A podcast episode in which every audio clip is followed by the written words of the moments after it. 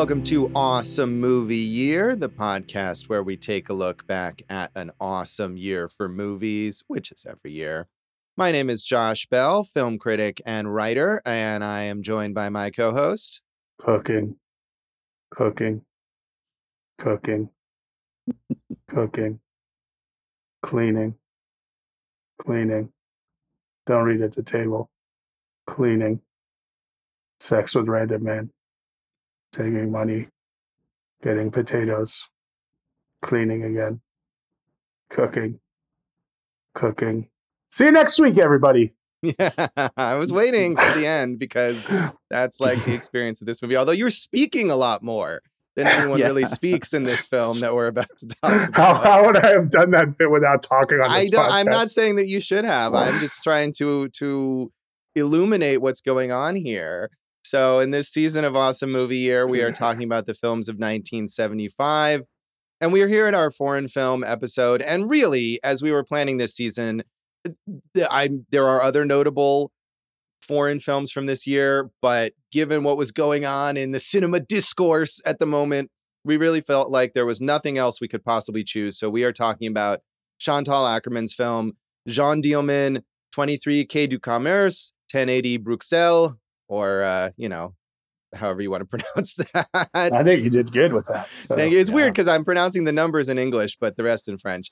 Um, and of course, I'll I'll handle that. 1080. thank you. Yes, that's the way to do it. You just use an accent. You don't, you don't change the actual words. Uh, this film, of course, was recently, uh, well, recently, I guess it's it's uh, six months or so ago, or more, maybe now, voted the greatest film of all time in the latest edition of the Sight and Sound poll, which is an every decade poll of critics, academics, filmmakers about the greatest films of all time. And it is really, at this point, I think the most prestigious version of that. It's been going every 10 years since 1952, I believe. And we talked a lot about it actually in our episode on Tokyo Story from our 1953 season, which was at number four on that list. And uh, Jason objected. And I feel like that may happen again. I object, sir. Right now, I object, and I did not. Uh, I mean, this movie's fine. I'm, I don't hate it, but like the greatest movie of all time, like uh, Sight and Sound. Why do you hate great movies? well, it's not the only movie on the list. There's other movies on the list. As I as I recall, uh, you know, this is number one. Goodfellas is 63. So yeah, I mean that's interesting that that's the one you picked out. Uh, not that I don't like Goodfellas, but I feel like there's there's other choices. I, I know that's just what was on the top of my mind. So Right. No, that's fair. It's a good movie. Yeah, I, it was a controversial pick, and and maybe we'll talk about that more. But I think, regardless of whether you believe that this is the greatest movie of all time or that it deserves to be at the top of that list, it clearly is quite a notable film, and uh, it seemed like we could not leave 1975 without talking about this film. And and it's interesting. I mean, this is not the kind of film that we typically cover, although I feel like we've we've covered a pretty large range of of genres and and approaches uh, in our many many episodes. But this is an outlier. But I think it's interesting for us to talk about something like that. I agree, and like I said, like I, I mean, I just don't agree with this uh, poll here. But I, the movie is interesting. It is a uh, true definition of slow cinema, and uh, if you need me to explain what that is, it's exactly what it sounds like, Josh. Yeah, I you- Slow cinema. I think you illustrated what exactly that was at the at the top of this episode.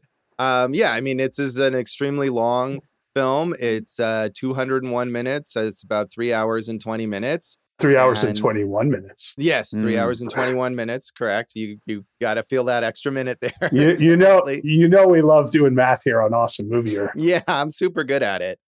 Um, uh, yeah, so it's extremely long and it is very slow. It is low on incident. There are a lot of long takes. The camera is Never moves. stationary. Yeah, never Yeah. moves. There's minimal dialogue, repetitive actions. Uh, there are a couple times where not only does the camera not move, but nothing moves to the point where you might wonder, did I pause the movie? And that is all, of course, deliberate. I think the idea here is to really immerse you in the drudgery of this woman's life and to kind of get you to experience something like that. And uh, there's multiple uh, reviews on on Letterboxd, but elsewhere talk about the the idea that this movie is boring on purpose. That that's not even a criticism, but that is deliberately boring. Yeah, I, I think it is. I mean, and um, I think Akerman said uh, there's a hierarchy of images in cinema that places a car accident or a kiss uh, or above a kiss, at the uh, higher in the hierarchy than washing up. Oh, it, it places a car accident or a kiss higher in the hierarchy than washing up, and it's not by accident, but relates to the place of a woman in the social hierarchy. Women's work comes out of oppression, and whatever comes out of oppression is more interesting. You have to be definite. You have to be Yes. I mean, regardless again of what you think, everything here is intentional. And I think, as we've talked about a lot of times with films that maybe we don't entirely enjoy, the clear vision of a filmmaker who has something to say is always appreciated, I think. And uh, that's certainly what's going on here. Uh, another quote I got was This was the only way to shoot the film, to avoid cutting the action in a hundred places, to look carefully and to be respectful the framing was meant to respect her space, her and her gestures within it. Right, and and it certainly it certainly does that. Uh, I mean, we we see every little gesture, we see every little motion. I mean, to the point where if you're immersed in this film, and especially the kind of repetitive nature of everything that Jeanne Dielman herself does, when something breaks that, like when she drops the spoon or whatever, it's like, oh my god, what's going on? She dropped the spoon, and it's it's equivalent to like the car crash or whatever that that that Akerman is citing. A spoon crash. As it is, it's a spoon crash. It's it's jarring. So no, it's um, spooning. Um, right. There's I don't know if there are any jars in the film as well. Probably somewhere in the kitchen there were. Josh, I think we have to also say up front, you know, uh, this uh, obviously 1975 made its uh, debut in the US in 1983. So the only way to really watch it, I think, was to be in the theater and sit for three hours and 21 minutes. No cell phones, obviously, right? You know, I'm not going to lie, man. I mean, I watched this on Criterion. I was like, hey, I'm going to break this up an hour at a time if I have to. And I did it in two sittings or maybe three sittings over two days. But like, it's a different way of watching the movie than perhaps was intended back in the day. Right. No, that's absolutely true. And I think part of the intention, like I was saying, in immersing you in this world is that it's going to be an experience like you just described, that you're going to have to sit down in a theater in the dark with this as the only thing for your focus for those three hours and 20 minutes. And of course, nowadays, that's not necessarily the case. I did watch it in one sitting. I took a brief bathroom break in the middle, but it was it was relatively short and I did not break it up over multiple days or anything. And and I felt it, but I did feel like I sort of got into the rhythm of it. And also I was like, eating dinner while I was watching this movie. And I was like, I feel like I'm reflecting this film. It's appropriate for me to be like making and eating my dinner while I watch this movie. Yeah, you could have been reading a book. And when she told her son to not, not read at the table, you could have put your book down and, you know, whatever it takes. I could have. I did want to at least try to be watching the film uh, at, at all times. But yeah, you're you're absolutely right that that's an experience that she is aiming for from her audience and that most people are not getting. I mean, it's just another piece of content. You know, I watch this on Max, and it's great that something like this is available on a service like that and not just on Criterion. But you know, I'm typing in the the title, and this pops up right next to Jean Claude Van Damme movies. You know, it's like this is the range of what people are. I thought you were gonna be like, uh, after Jeanne Dielman, I watched Flip It or Flop It. I mean, you, could, right? It's there. It's all there. Yeah. So uh, that's uh, yeah, that's just uh, the way that it is.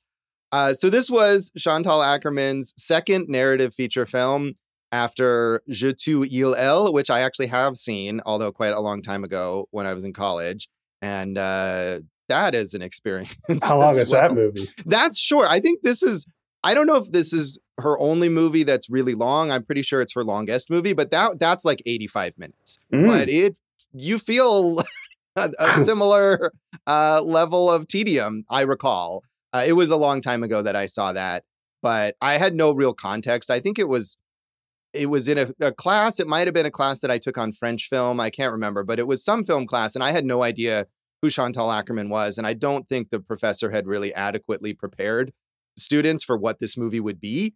And I was just like, what the fuck is this? And that movie has a like 10 or 15 minutes uh, extraordinarily explicit lesbian sex scene that is just really unpleasant to watch. Um, not because mm. it's lesbians, but because of the way I think she wants to make, just like the brief sex scene in this movie, which is not very explicit, but she wants to make that stuff kind of off putting and make you think about how weird and gross it is when people have sex with each other. Mm. Uh, anyway, mm. that's not a film I hmm. would necessarily recommend that you watch, but um, that had brought her to attention of of critics and academics, and as well as the Belgian government's culture uh, division, which gave her a grant of $120,000, which formed the budget of this film. It premiered in the director's fortnight at the 1975 Cannes Film Festival. No, you got that wrong. It took the entire director's yeah. fortnight. exactly. uh, the two week long film. Um, yeah, we'll get there eventually. And uh, as you said, it was not released in theaters commercially in the US until 1983, although it did play at film festivals. But the main release in 1983, and I couldn't find general figures, but it did during that release gross $19,858 in the US. Mm-hmm. So not a lot. But, you know, I don't think that's Chantal Akerman is not monitoring the box office very carefully, I would imagine. Yeah, it's too bad Marvel wasn't around in, uh, when this came out. That would have been a good uh, a good fit to bring her in as an Avengers director or something. Yeah, well, I mean, weirdly, isn't this kind of what Marvel does? Right? They find people who make these highly acclaimed independent films, and then they suck them up into their machine. So, uh, not to say that that would be Chantal Akerman, but it's not that far off. No, but I think most people would say like Eternals is if not the worst, one of the worst, right? And that's Chloe Zhao. And that uh, I'm not saying I'm not comparing. I mean, Nomadland was a, a slow movie too, so I think maybe they're not.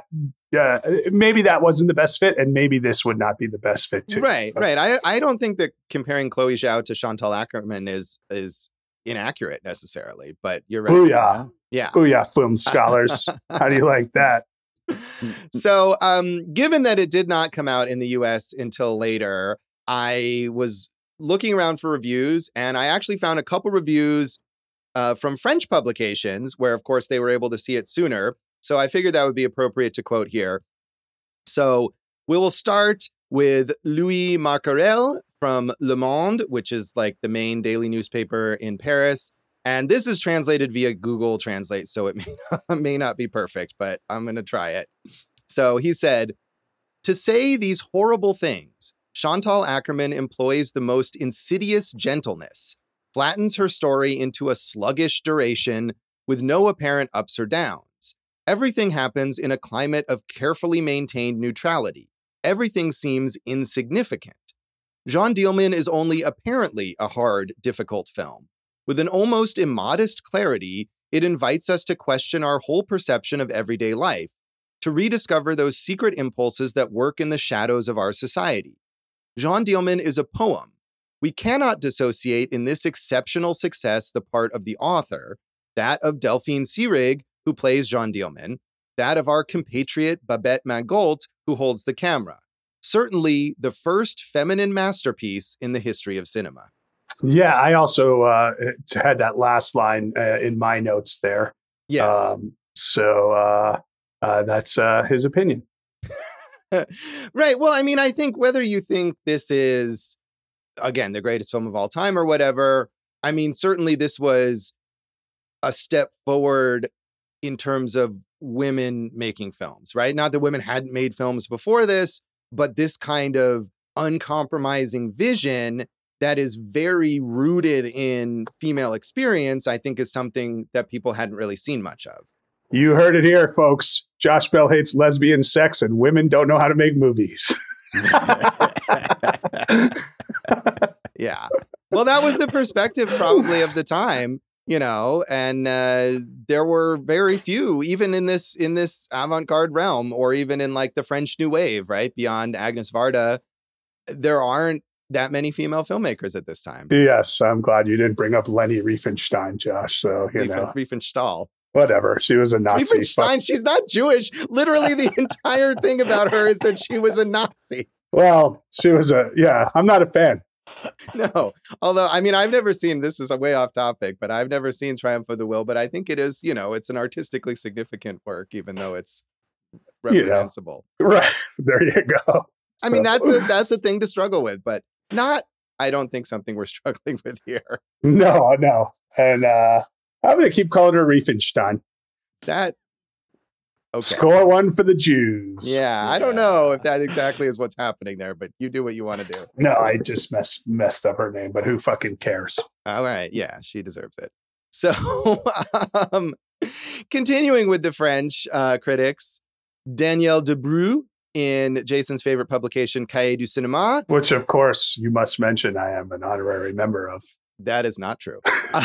um, and this was translated by an actual translator, not Google, so it should sound a little better.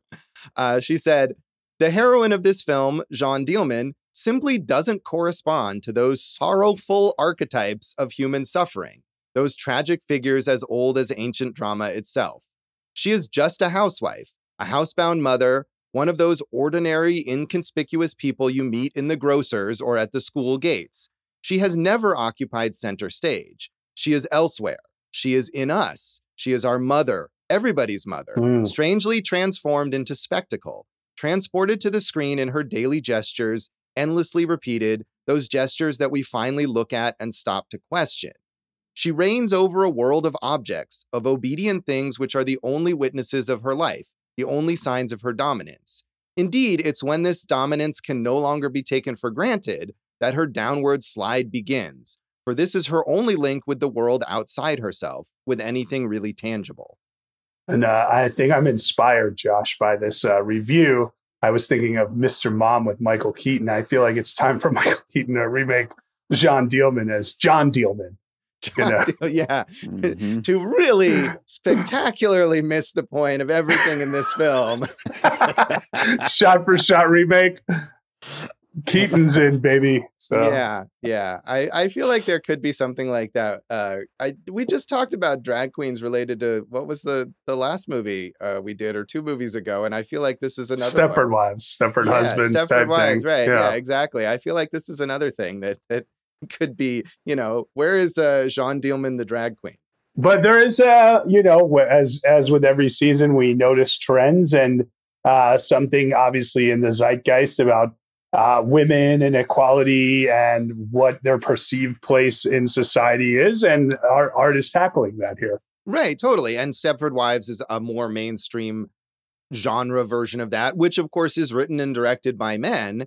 And this is the avant garde take on that, where a woman is asserting her own perspective on on these ideas. And I do think one one of the things that this review points out was something that I noticed, and I was eh, sort of semi joking about the dropping of the spoon. But I feel like that's something that this movie does that it lulls you into that routine. And so when something like that happens, you really do notice it. And it really does, it is significant as an indicator of Jeanne Dielman kind of losing her grip on this rigid routine that she has. uh, when that when she was like cooking, whether it was a schnitzel or something. Like I was watching the method, and I was like, "Oh, is she gonna flour it before she basted an egg, or is she gonna go right to the egg?" But she did it the way I would have done it, which is flour, egg wash, and then you know, breadcrumb and everything. Mm, that's good. I, I would not have known how to do that, but but I learned from this film. I don't think you did, Josh. If I had uh, asked you to make a schnitzel after this, I don't think you could have done it. No, I don't even know what a schnitzel is really. So that would not have worked. Uh, so finally, one American reviewer, um, and as I said, this did play film festivals. So this is Kevin Thomas in the Los Angeles Times from the 1977 uh, Filmex Film Festival in LA, and he said. Belgian filmmaker Chantal Akerman takes the old adage, quote, a woman's work is never done, and turns it upon the audience in her relentless three hour, 20 minute study of the domestic routines of a Brussels widow with an utterly self preoccupied teenage son. However, Miss Seyrig is truly riveting in the finest, surely most demanding role of her career. And Jean Dielman, seething with feminist protest, proves to be a shocker. An enormously demanding, superbly wrought film that also is most rewarding. Yeah, that is. I mean, that was a very uh, uh, uh, demanding was the word. A hard performance to pull off by Delphine Seyrig, I'd say. Yeah, um, I would say so too. And she was like a major star. This wasn't some, you know, we talk about like like Werner Herzog, for example, this season, and a lot of times these independent filmmakers or avant-garde filmmakers are recruiting non-actors to get this level of authenticity. But Delphine Seyrig was a major, major French film star, and and work with some great directors, including including Truffaut, Buñuel, Duras, and uh, Fred Zinnemann. Yes, exactly. So. She was she was a big, but also was a feminist activist at the time, and so clearly would have been kind of on the wavelength of what Chantal Akerman was uh, attempting to do. Uh, Josh, the one thing I don't necessarily agree with in that review is that the son was self obsessed or whatever. I think you know, if you look at another movie that is uh, perhaps not a great fit with this one, but like that we talked about American Beauty, right? You see like the relationship between uh, teenage or young adult um, children and parents and how far the rifts between them become sometimes. Yeah, I mean, I don't know. I mean, he doesn't say self obsessed, he says like self preoccupied, I think there. And I did feel like the son was kind of uh, a little, a little dickhead, a little bit. I mean, he's in, he's a teenager. He's off in his own world. But I think the disconnect between him and his mother is meant to be part of the film. And I don't know if you're meant to think that he is self-absorbed or inconsiderate or whatever, but clearly they don't have as as close a relationship as parents and children children might hope to have. Yeah, I mean, but there are scenes where, like, you know, she's at the table doing what she's doing. He's reading, like, oh, don't you want to listen to music tonight? It's not like he's just ignoring and inconsiderate of her. Right. Time. No, I mean, and he's, I think, like any entitled teenager or child or whatever, he kind of expects her to do things for him because that's what parents do. And we see her, you know, waking up before dawn and polishing his shoes and, you know, whatever, getting things ready for him because because that's what parents do and he doesn't exactly acknowledge it, but that's what kids do. So that's just how it is, right. I suppose. There you go, Josh. Yeah, as a non-parent, I can say these things. Um, so obviously, we none of us had seen this film before, right, Jason? And you had you ever seen any Chantal akerman No, and uh, while I didn't hate this film, I don't really feel myself with the urge to delve deeper into her catalog anytime soon. Yeah, I was I, briefly contemplating trying to watch uh, what is it, News from Home, which is a documentary film that's probably her second most well-known film that is from uh, around this time as well, and is very is much shorter and is available on Criterion. But I didn't I didn't have the time or really the inclination. But I mean, I'd be mildly curious. Like I said, after having watched it to Il you know, 20 plus years ago, I certainly came away from that thinking, well, I don't want to watch any more of her films. But I'm glad that I had the chance to watch this because it's so notable, but it's such a time commitment and a grueling experience that I doubt I would have made the effort to watch it were it not for this external reason. So I'm glad that we had this opportunity. Um, but yeah, I probably am not rushing to watch more Chantal Akerman either. Uh, Dave, you watched this on the treadmill, right? the the bike oh, actually okay. yes uh, uh, partially there partially home partially all over the place honestly it was like five or six and i'm usually like very against watching things in segments but uh, yeah you know you kind of have to with this I feel like again, like me making dinner or whatever, like going through the drudgery of your exercise routine, maybe uh, almost is a good reflection of this film. Is this the longest movie we've ever covered? It probably I believe is. Heaven's huh? Gate is longer than Heaven's this. Gate. Yeah, I think Heaven's yeah. Gate was close to four hours. So. Oh yeah, what a time! a lot more happened in Heaven's Gate. Yeah. So, uh, anything else you want to talk about in the background of this film, Jason? She shot this with an all-women crew, which is cool. But I think Akerman said that um, she made the mistake of just saying like it's an all women crew as opposed to making sure she picked the right women to shoot. Yeah, that is key. I feel like with any kind of crew, you want to pick the right people, not just the ones who are there. So, lesson learned. So, we'll come back then in a moment and talk more of our general thoughts on Jeanne Dielman.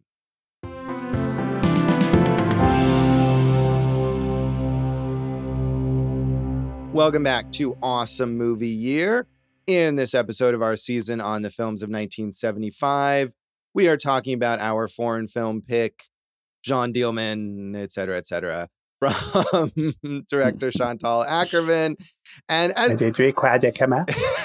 Thank you, J- Jason. Really, I, I feel like this is like uh, Adam Sandler's version of a Belgian accent or something somehow. Hey, there you go. Another guy right for the remake of uh, John Dealman. I can't, I can't wait for Jason's John Dealman three hour long comedy sketch starring Adam Sandler.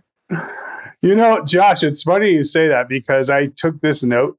With the release of the DVD edition by the Criterion Collection in 2009, the company held a contest that invited fans to create cooking videos inspired by the film and post them on YouTube. Yeah. So you're not that far off. And it's okay to have a sense of humor about this. I hope that Chantal Akerman herself was amused by that and had a sense of humor about her film while also taking it seriously.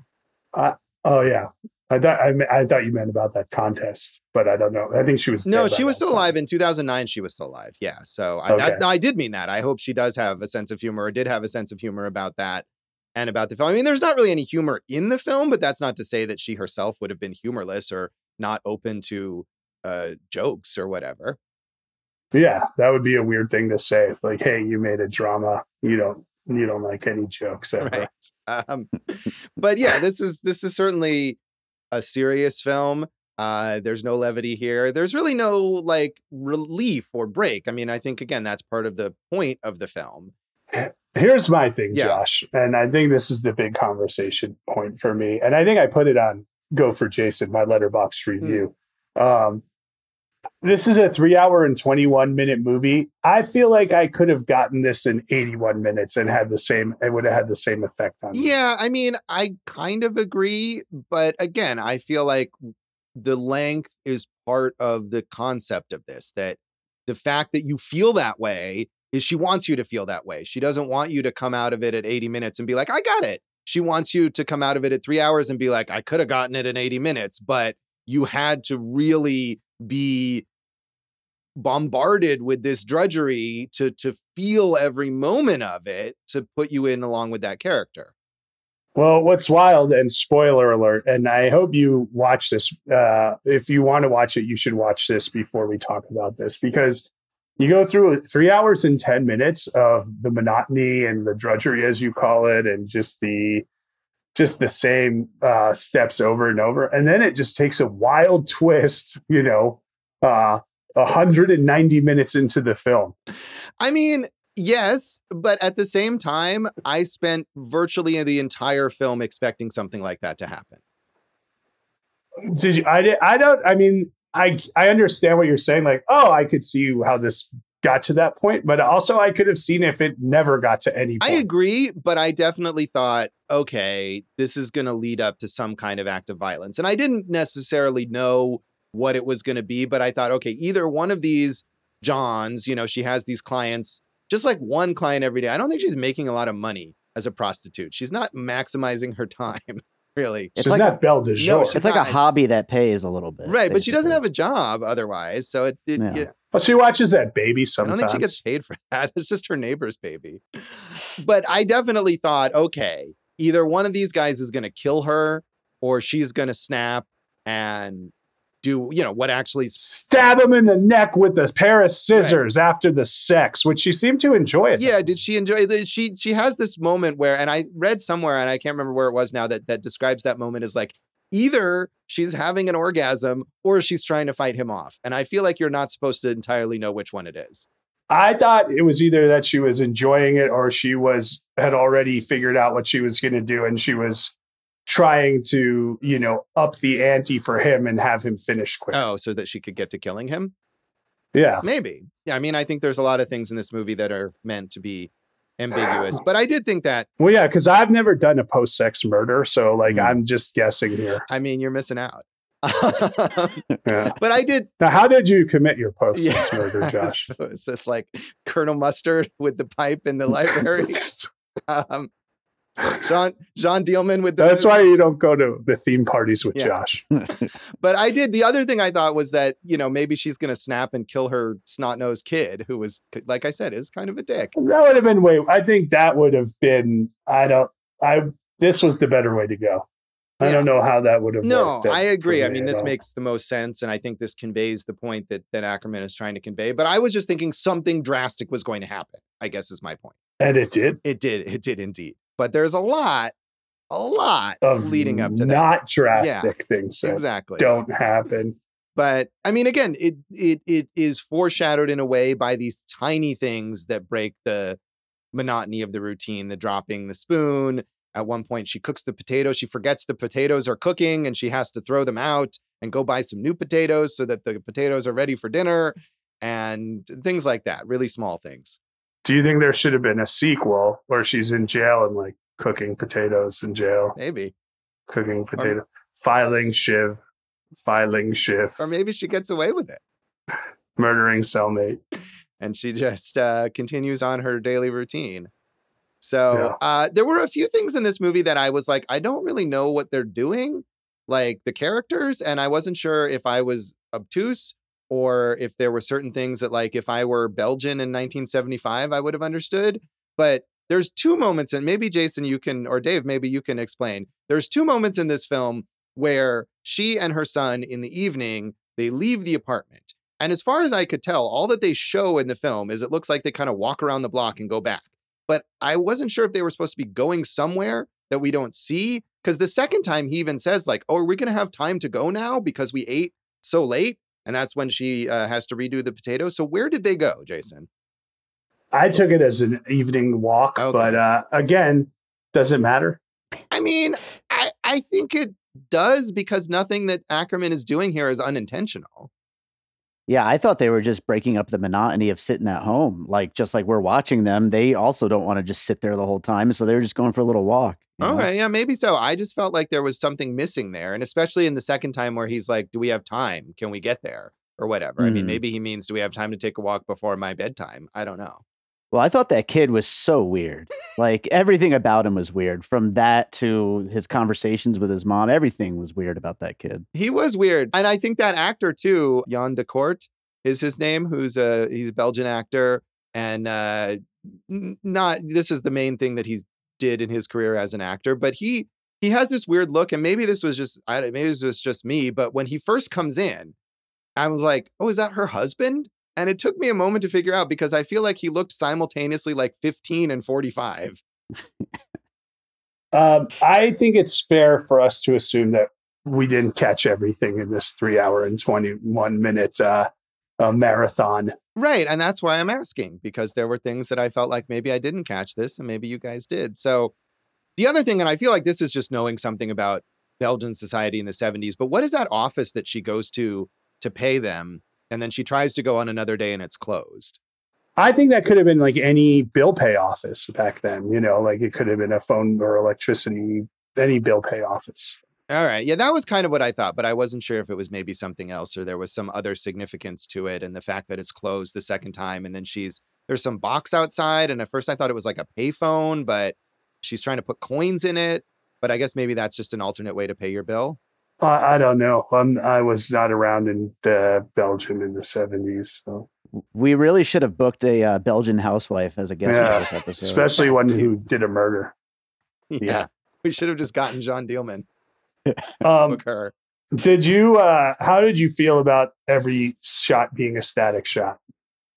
I mean, I think it's a, a deliberate choice. Well, clearly. it, it's part of, well, and I mean, it's, it's part of everything that she's doing to give you that monotony that you don't even get the camera moving. And not only are they static shots, they're, you know, they're relatively long takes, but you also at a certain point in the movie you get familiar with okay, there's a there's a, a, a sort of set number of setups that she has. Here's where the camera is when we're in the living room. Here's where the camera is when we're in the kitchen. Here's where the camera is when we're in the bedroom. And there's a moment later in the film as her kind of mental state is breaking down where she goes and sits in a chair in the living room and it's a new setup and that is like whoa what's happening here yeah, you know so yeah. i think that's all part of it Well, you uh, you you're you're speaking on revolutionary terms here, Josh. Yeah, thank you. What did you think of of the way that she did that? I mean, again, I I feel like I got it and I understand why she did it. I mean, it makes sense why she did it, but I again, I felt I would have gotten it in uh, two hours less time. Yeah, yeah, and I mean, there's also there's no close ups, so for a movie where we're really trying to be in the headspace in a way of this main character, we don't get to see the emotion on her face. Really, uh, everything's from a distance, like Bette Midler used to tell us. Yeah. Yeah, much like it's Bette Midler, another Divine Miss M, star John, of the remake of Jean. Oh, we got a few pitches that are red hot right now, baby. Yeah. Um, I mean, maybe this is weird to ask, but did you have a favorite part of this film, Jason? I don't know. What do you want me to say? Uh, I mean, the titty, the bat scene with titties, or the this post sex murder, the oh, oh, the the schnitzel. What do you want me to say here, Josh? Uh, I want you to be honest about it. I, I don't think there was a fit. I think it was uh, a level plane the entire way through. Okay, so there was no moment that you were more fascinated I, than it. The murder, the murder. You know, that was like, ah, oh, okay, you wrote me in for three hours and ten minutes, didn't you? You got me yeah. on that one, Akerman. So yeah, I mean, I feel like there were because the dialogue is so sparse that any scene where characters are talking a bunch, you you, you kind of sit up and pay more attention. And the, the the scene where her fucked up son is talking about his really uh disturbing views on sex between his parents. I thought that was a fascinating. That scene. was that was interesting. Yeah. So yeah, and uh, and I think that was another reason why I thought about what might happen, like with a drastic act at the end, because he talks about how in his misunderstanding of what sex was at a child, he thought that his father, who has been dead, they start out by saying has been dead for six years, that when his father was having sex with his mother, he was like stabbing her with a sword or something. And as a child, he was trying to prevent the parents from having sex by pretending to have like nightmares or whatever and making the mom mm. come sleep in the bed with him. And I thought, well, one thing that could happen is he comes home unexpectedly and catches her with this client. And, you know, maybe he commits an act of violence. That would have been interesting. Yeah. Would you have preferred that? Um, I don't have any preferences. I think that might have been a little more interesting, but um, I really have zero preferences, Josh. I'm uh, I'm I'm happy that they uh, have sustenance. Yeah, they do. They have a lot of. Although the kid also ungrateful. Starchy. At one point, he barely eats any of the dinner that she spent like half the day preparing. Well, you know, uh, maybe it wasn't. Maybe it wasn't as good as the schnitzel. Yeah. What? So schnitzel is a meat dish. I it's, feel like I, I, imagine. Yeah, it's usually pork, but you can use any meat. They do chicken with it, right? And you pound it out real thin, and then you bread it, um, like kind of the way I told you, and then you fry it.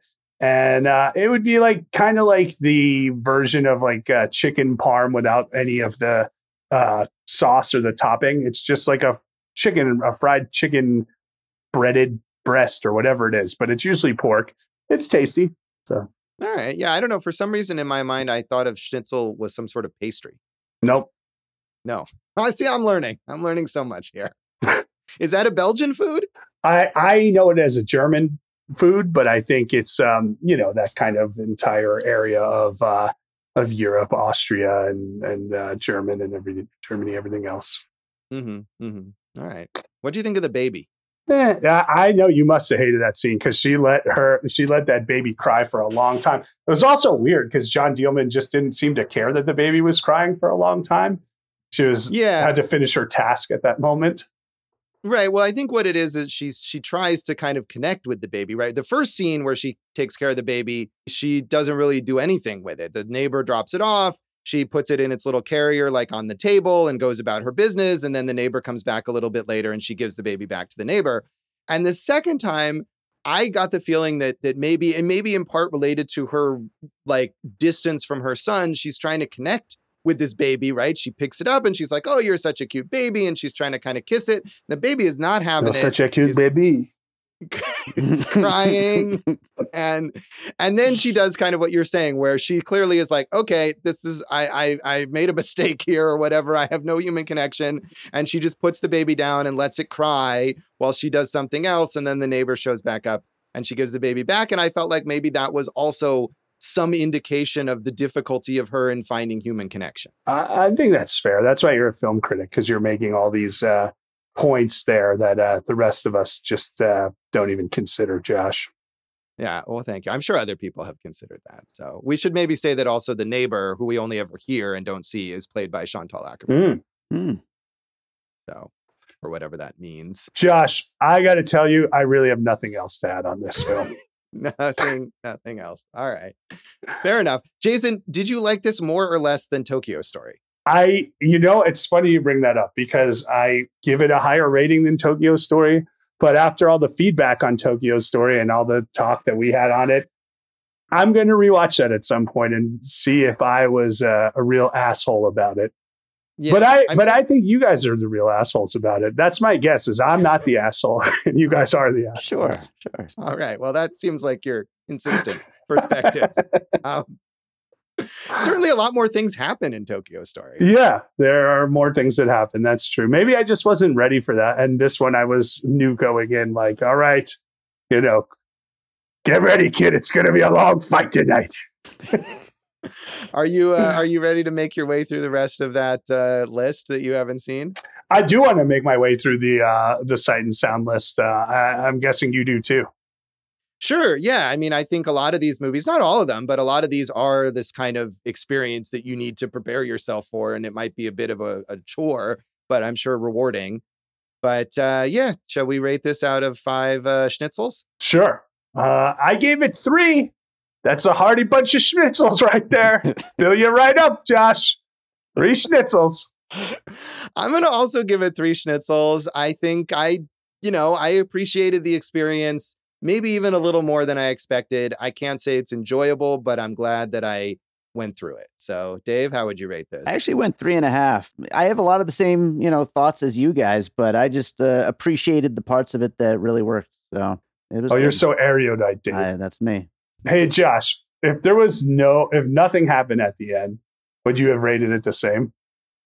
I think so because I think it still immerses you in that experience and in a way, if nothing happened at the end, it would emphasize the idea that I feel like comes across in the first two clients that her seeing these clients as a prostitute is essentially no different from her cooking schnitzel. It's all just part of the the monotony of her daily life. And I did wonder if that might happen too. And I feel like that would have been a valid way to end it as well. Yeah, if I could just add, like the ending is my least favorite part of the movie. So, you know, maybe I would have liked it even more without that. Hmm. Why didn't you like the ending? I don't know. I just thought it was like too like like you said, I was kind of expecting it the whole time, Josh. Like like you said, like some kind of act of violence to like close this thing out. And when it came, it was just so I don't know, just abrupt and quickly over with. I was like, I either want more or less, basically. Hmm. I mean, it was abrupt. Although again, I feel like as soon as she grabs those scissors, I'm like, oh, there's Chekhov's scissors. Yeah, you know, sure. something is happening with these scissors. Yeah. And she leaves them on the dresser rather than returning them to the kitchen. It's like you know that that's significant. Oh, yeah. So Jason's making quite a face. We'll come back in a moment and talk about the legacy of Jeanne Dielman.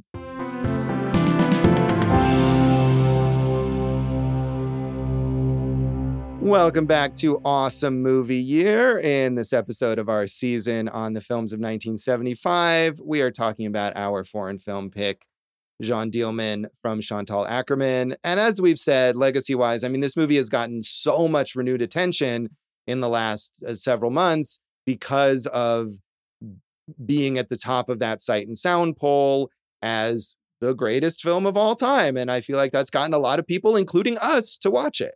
I think it did do that. But um, Josh, I'm going to go out and say it's not the greatest film of all time. Here's a question, Jason. Would it make your top 100? No, I, I gave it three. I gave it three out of five. Man, you know, I don't think it would make my top 100. Yeah, of course, me neither. Yeah, I mean, I don't think it would make mine either if I'm talking about my personal preferences. But I think it's legit to say that this is one of the most artistically significant films of all time. I mean, you can see that Akerman has influenced a huge range of filmmakers leading up to the present day.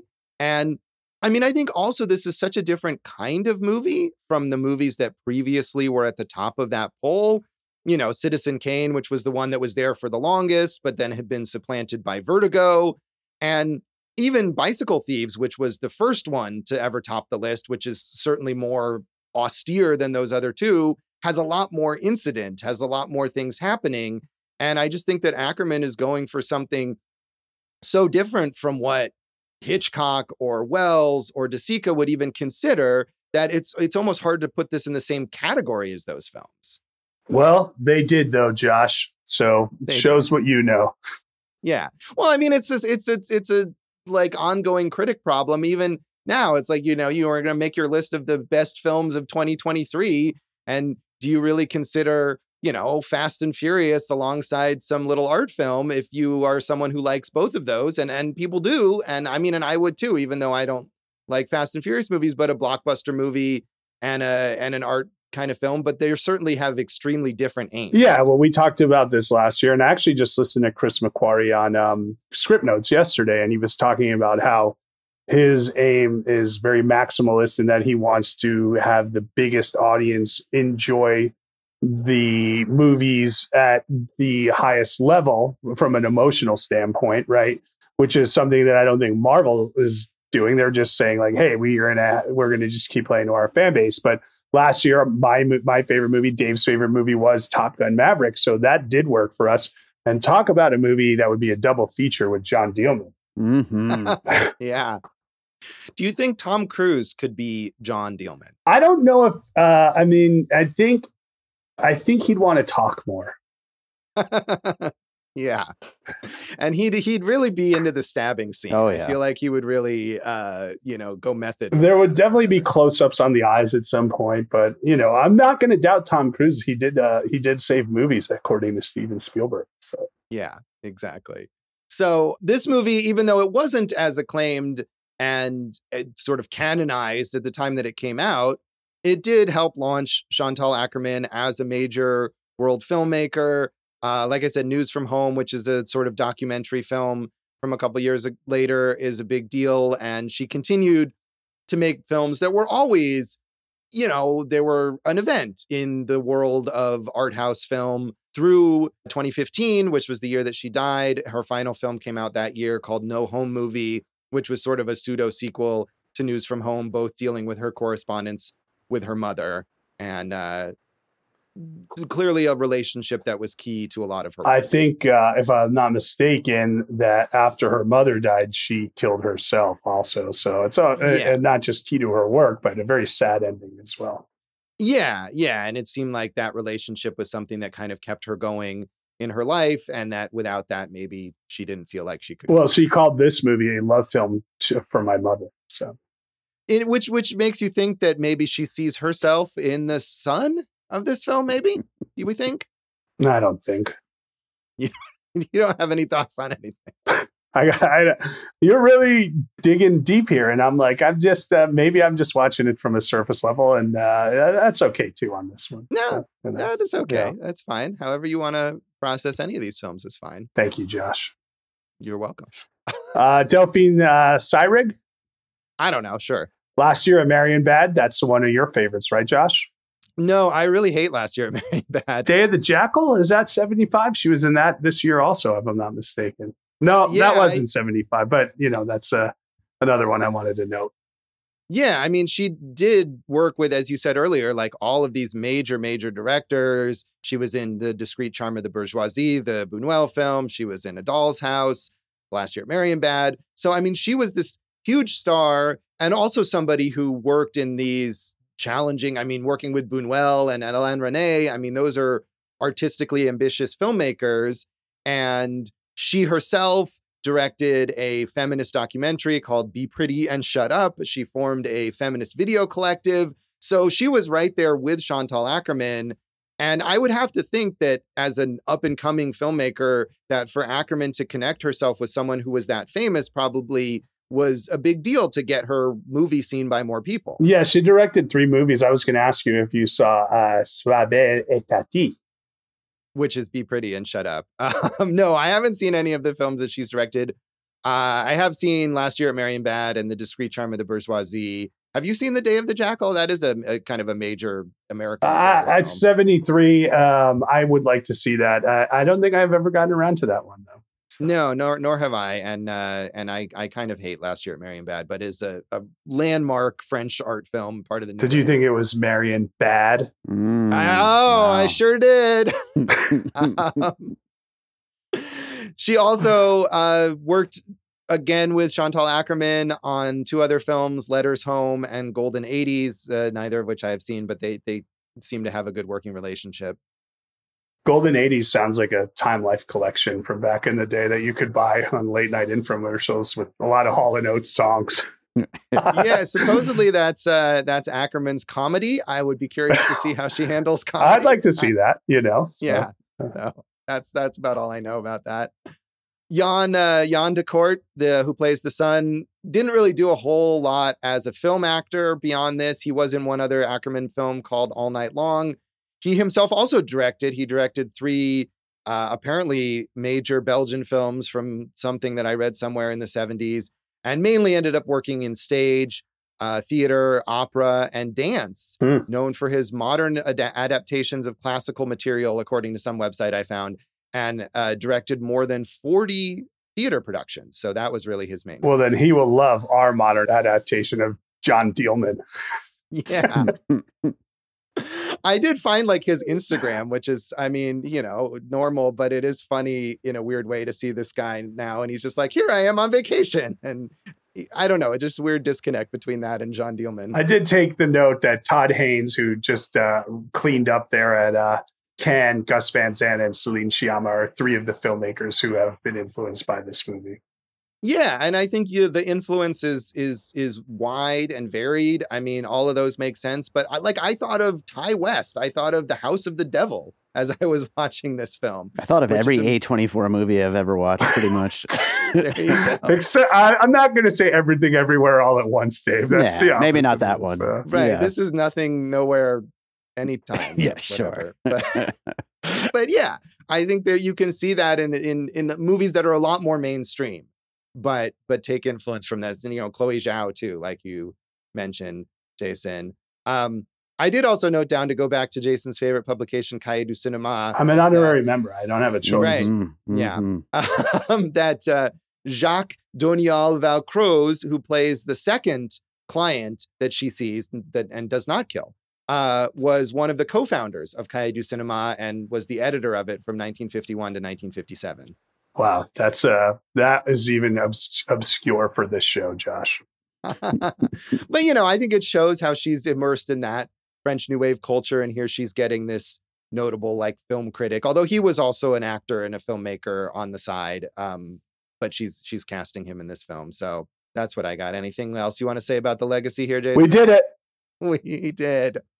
It, it is a And it was major weird that you feel- accomplishment, by the way. That It we is, This. yeah. Yeah. Yeah, so. yeah. I mean, are you happy that, that you uh, that you watched this film? Um, relieved is the word. That's how. That's. I felt like there was a weight off of my chest. So I, it's not bad. Like I gave it. You know, I I gave it a positive uh, amount of schnitzels, as you know. So in our reviews, it's just it is a task.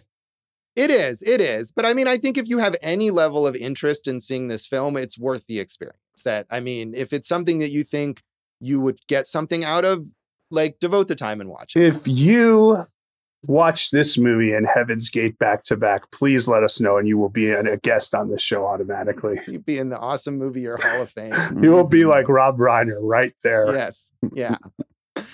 So that's Jeanne Dielman, and that is this episode of Awesome Movie Year. Check us out online and on social media. We're on all the socials at awesomemovieyear.com. That's where you're looking all the socials for us. That's our website. We're at Awesome Movie Year on Facebook and Instagram, Awesome Movie Pod on Twitter.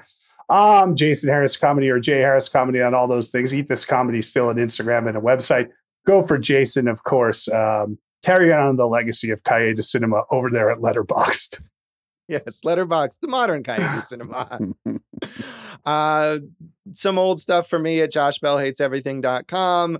Also, check out Josh Bell Hates Everything on Facebook and at Signal Bleed on Twitter and on Letterboxd. And listen to our producer David Rosen's awesome podcast, Piecing It Together. Check out Piecing It Together wherever you listen to podcasts. Follow us on social media at Piecing Pod and join our Facebook group, Popcorn and Puzzle Pieces. Has this ever come up as a puzzle piece, Dave? Good question. I don't think so. I know last Night at Marienbad. Is that what it's called? Last year at Marienbad. Last year, I mean, that did once, but I don't think this has. Yeah. Well, maybe now you can use it. I Yeah, look forward to hearing that. I'm gonna. So, Jason, what are we talking about in our next? I think it's my pick, Josh. Right? it is. Oh, baby, get ready. Pacino's back. Ah, Pacino at his greatest, I'd say. This might what a what a run he had in the 70s. It's Dog Day Afternoon. Pacino, Sidney Lumet, both at the top of their game. Oh man, this is a good one. Charles Durning, John Cazale, Chris Sarandon. It's uh we're gonna have a good time, baby. We are. I look forward to many impressions. So tune in next time for Dog Day Afternoon. And thanks for listening to Awesome Movie Year. Thank you for listening to Awesome Movie Year. Make sure to follow Awesome Movie Year on Facebook, at Awesome Movie Pod on Twitter, and at Awesome Movie Year on Instagram. And if you like the show, review us and rate us with five stars on Apple Podcasts.